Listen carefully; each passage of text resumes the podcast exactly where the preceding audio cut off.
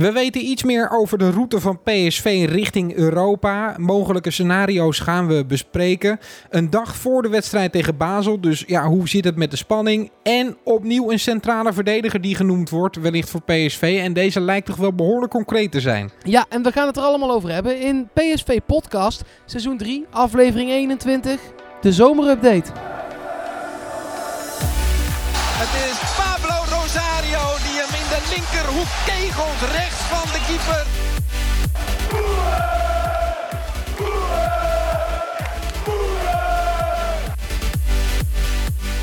Daar is dat jaren van Lozano dus heel erg goed. 2-0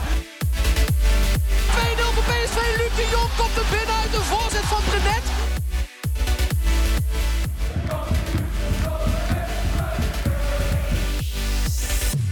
En ook in deze aflevering Mark Versteden weer natuurlijk. Ja, en eh, dan mag ook Yannick Eeling niet ontbreken.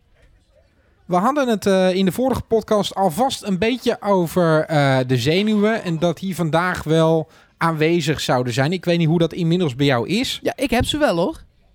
Ja, ik heb ze ook wel. Ja, nee, die- Zeker omdat die persconferenties weer komen en zo. En eh, ja, je hoort dan eh, spelers en trainers eh, heel serieus over die wedstrijd praten.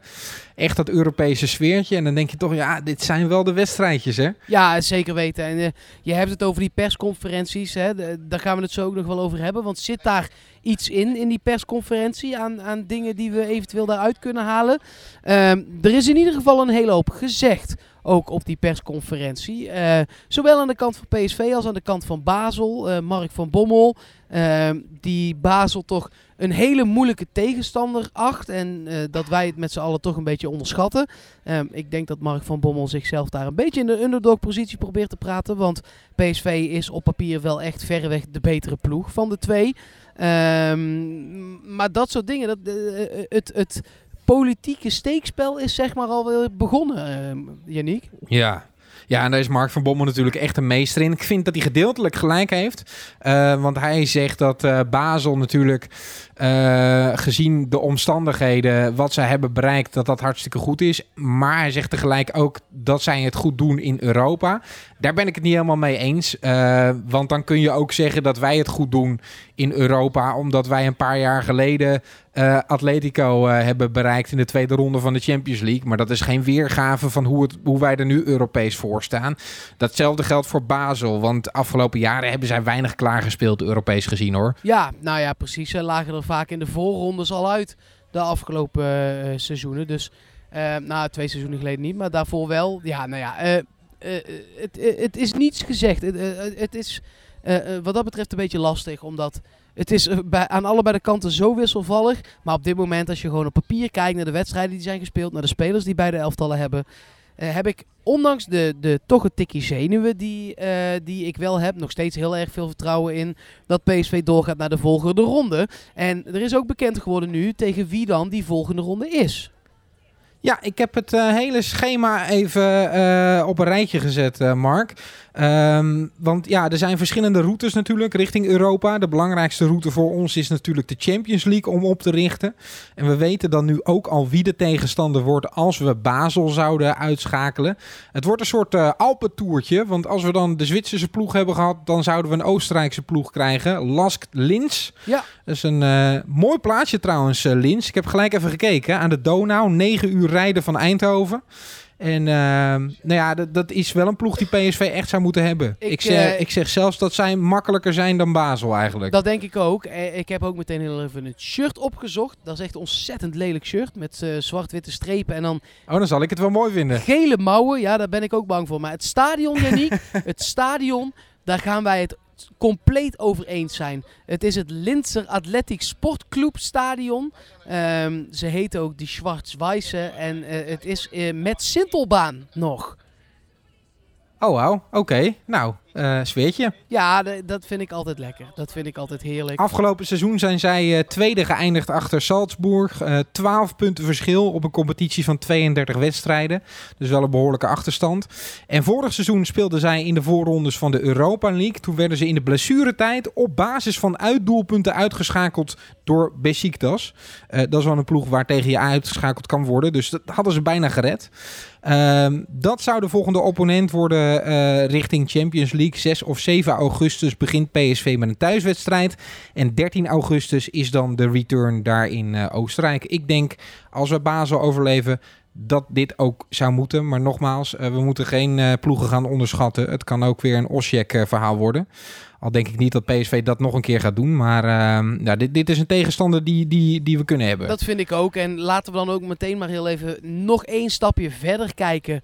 Als PSV ook die ronde tegen LASK Lins overleeft. Tegen wie het dan uh, eventueel kan komen. Dat zijn Dynamo Kiev, Club Brugge, Porto of Krasnodar.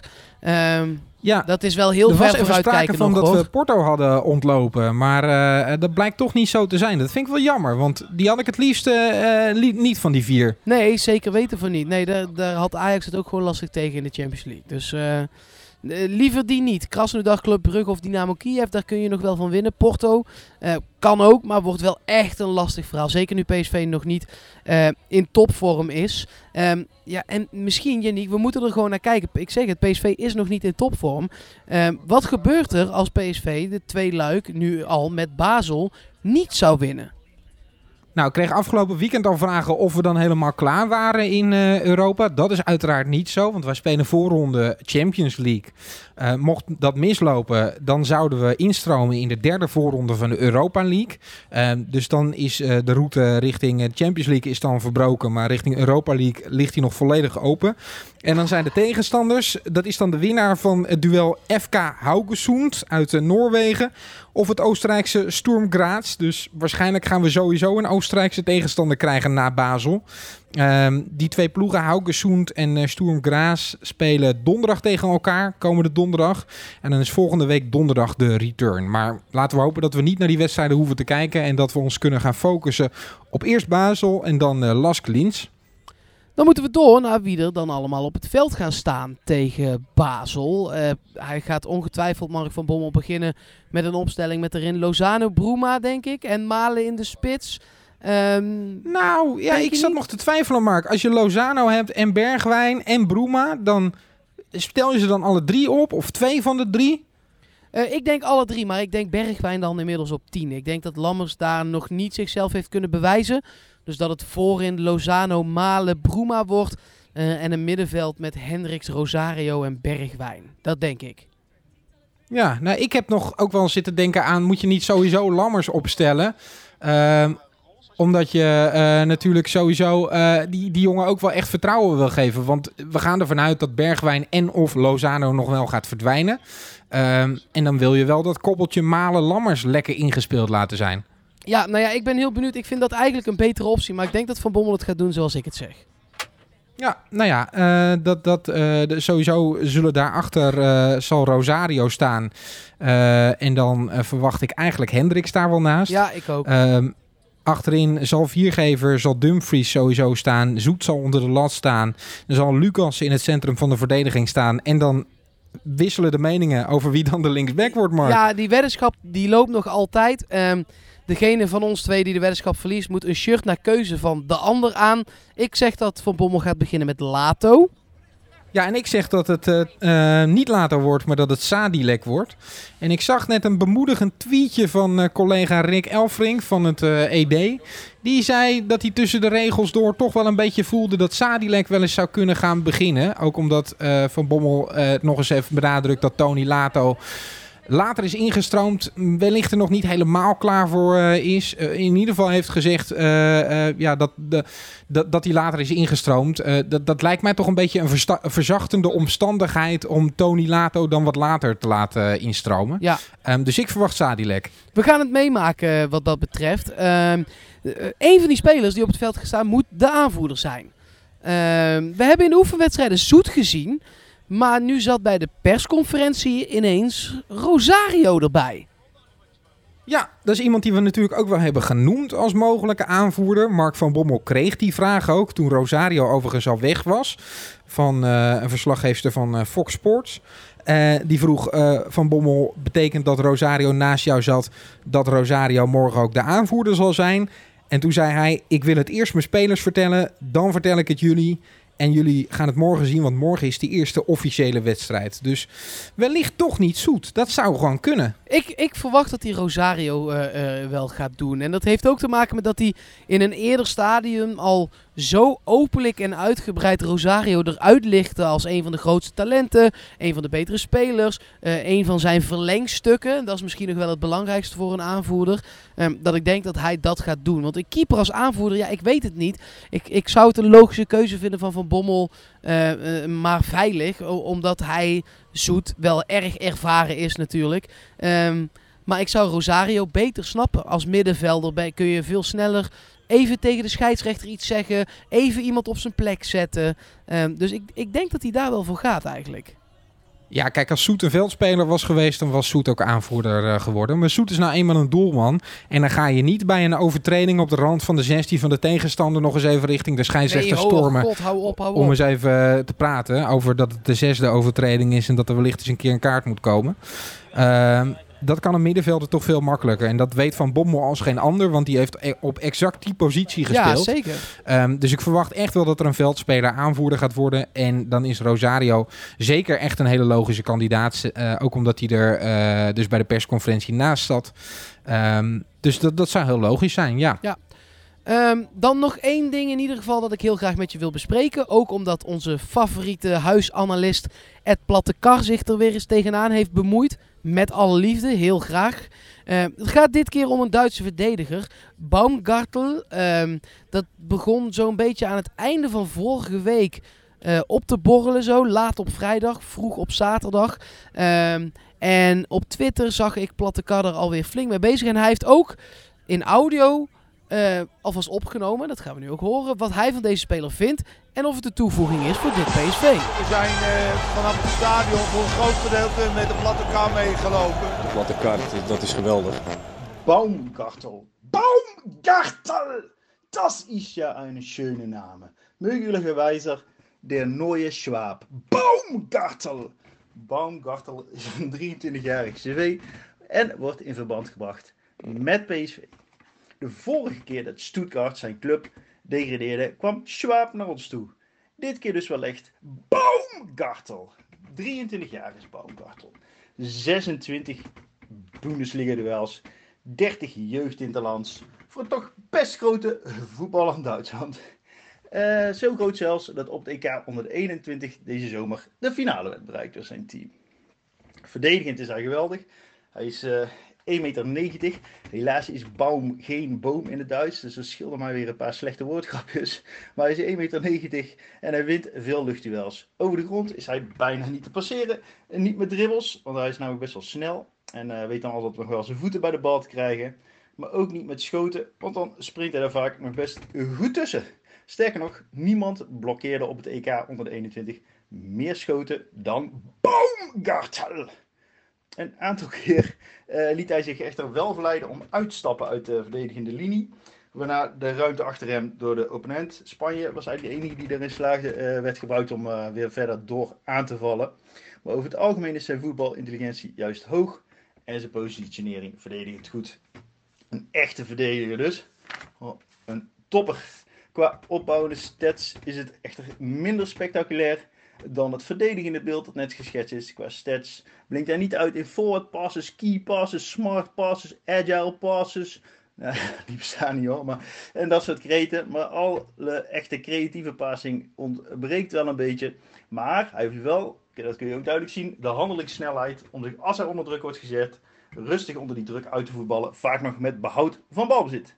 Een echte verdediger dus. Een one-man blok. Hopelijk kan dankzij dit blok het andere blok, waar sommige supporters zich soms een heel klein beetje aan storen, uh, kan het andere blok weer meer gaan voetballen. We gaan het in ieder geval zien. Ik heb er zin in. Baumgartel! Ik vind dat toch knap, uh, van, uh, van PSV. Dat ze...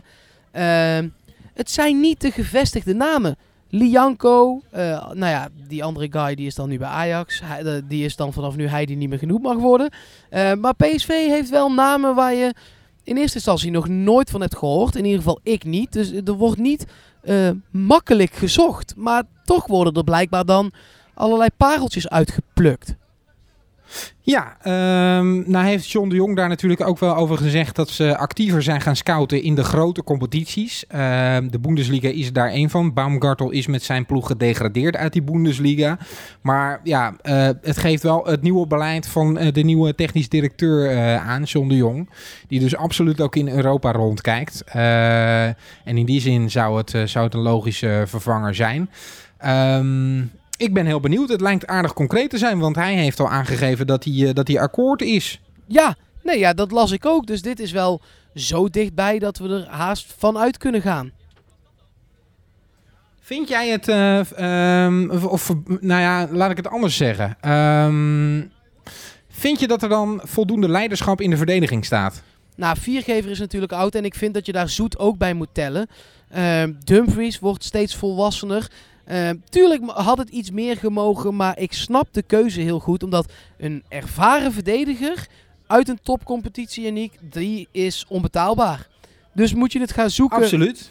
Dus moet je het gaan zoeken in eh, spelers die wel gewoon eh, eh, een jeugd-EK hebben gespeeld. Hè? Bij, bij Duitsland in dit geval. Lianco dan bij Brazilië. Dat was een WK ook natuurlijk. Eh, dus ehm, eh, bij dat soort spelers moet je dan uit gaan komen. Ehm, spelers die hier twee, drie jaar zullen zijn en in die leiderschool kunnen groeien. Want leiderschap aankopen, dat zit er voor PSV met dit budget gewoon niet in. Nee, en ik denk ook dat er een andere hiërarchie gaat eh, ontstaan. Wellicht met Rosario dan als aanvoerder. Dumfries die belangrijker zal worden aan die kant. Ehm Soet die een belangrijke rol zal gaan spelen. En dan zit eh, met viergever aan de andere kant die Baumkartel behoorlijk eh, ingebouwd. Eh, dus die heeft wel wat steun om zich heen om zich te ontwikkelen. Dus nee, ja, ik, ik, ik zie het wel positief eigenlijk. Ja, nou, ik, ik eigenlijk ook wel. Ehm, nog één klein dingetje. Een van mijn helden, de koning van de omhaal. Weliswaar de verdedigende omhaal. De verdedigende omhaal. Ja, de uitvinder Ja. van de verdedigende omhaal. Carlos Salcido eh, heeft een punt achter zijn carrière gezet. 39 jaar. Speelde natuurlijk een flinke tijd daarvan bij PSV. Vier seizoenen was hij hier in Eindhoven. Ehm, wat is doei in het Mexicaans? Adios? Komen we daar weg? Adios, toch? Ja, Ja? dat denk ik wel. Adios. Adios en eh, gracias, Gracias. por todos. En dan, ja Yannick, ik weet eigenlijk niet of we dit nog doen. Dit is van vorig jaar, maar ik ga het gewoon doen. En dan zeg jij maar of het stom is en dat we het dan niet meer doen. Nou, ik heb erover gehoord dat de luistercijfers van deze podcast echt enorm zijn gestegen sinds jij dit niet meer doet. Oh, moet ik, moet ik Ehm. het niet meer doen dan? Nee, ja, laten we naar de cijfers kijken wat dit dan doet, toch? Oké, dan stop. Dan ben- is bij deze ben ik Als- daarmee gestopt. Nee, nee, nee, nee. Laten we, laten we het doen. Als de cijfers inzakken, dan kunnen we er al to- alsnog mee stoppen. Maar ik ben, ben Oké. nou wel benieuwd. Dan komt hij. niet schrikken. Ratatatatatatatatatatatatatata. Hoeveel wordt het eigenlijk? Het is voor PSV cruciaal om in deze wedstrijd de nul te houden. Ehm, Zo'n Europees tweeluik, daar wil je gewoon lekker aan beginnen. Zeker omdat PSV het dus niet thuis Je gaat kan niet ook afmaken. 1-0 zeggen, hè? Dan ben ik beu. Dan wil ik eerst. Nee hoor. Oké. Ehm, 2-0 voor PSV. Ah, fijn. Nou, denk, wat denk je dat ik ga zeggen? Ja, jij eh, gaat wel voor die Cat- Catenaccio zeker dan. 1 nulletje. En helemaal prima. Wie maakt hem dan? Eh, malen. Oké, nou we gaan het zien. Eh, dinsdagavond dat eh, eerste officiële duel van PSV dit seizoen. En laten we hopen eh, dat we lekker beslagen ten ijs komen. En dat we onze goede uitgangspositie verschaffen in de voorronde van de Champions League. Die wedstrijd tegen Basel. Ja, dat zou fantastisch zijn. Mocht je nou denken, wat hebben ze het weinig specifiek over die wedstrijd in deze podcast? Klopt, hebben we in een eerdere aflevering al gedaan. Uitgebreide analyse van Basel. Zoek dat vooral op op onze kanalen en dan vind je die podcast. En abonneer je dan ook gewoon meteen. Dat kan via je favoriete podcast app, Spotify en weet ik het allemaal waar. Afleveringen komen ook altijd op psv.supporters.nl. En je kunt ons volgen, PSV Podcast, Ja. op Instagram en Twitter. Nou ben ik het bijna vergeten, maar ik heb afgelopen weekend nog een wedstrijd van Basel zitten kijken. Oh, hoe was het? Nou ja, zij speelden tegen Sion. Daar hebben wij nog tegen geoefend. Toen speelden wij 0-0. Zij wonnen 1-4. Ehm, maar dat had ook echt totaal andersom kunnen zijn. Ze hebben echt mazzel gehad. De enige op wie je echt moet letten is AJT. Uh, Vervolgswinkel viel zes minuten voor het einde in. Verwacht ik niet vanaf de basis tegen PSV. En ehm, nou, je moet eigenlijk voor de gein die 1-3 even gaan eh, bekijken. Dat is een eigen doelpunt van de keeper. Maar als daar geen omkoping bij was, dan weet Heb ik jij, het he- ook heb niet jij hem meer. ergens gezien online? Want dan zorgen we dat hij op PSV Podcast op Twitter komt te staan. Nou ja, ik ga dat wel even, dat ga ik wel even regelen. Ongekend dat die bal eh, in het doel belandt. Ehm, laten we hopen dat Soet dat ook heeft gezien. Eh, en anders dat hij ons volgt en beluistert. En dat hij dat in ieder geval in die wedstrijd voor de voorronde van de Champions League niet gaat doen. Dan zie ik het helemaal goed komen voor Lekker. PSV. En dan is, is- zie ik jou, dan zie ik, ja, ik zie en ik spreek je.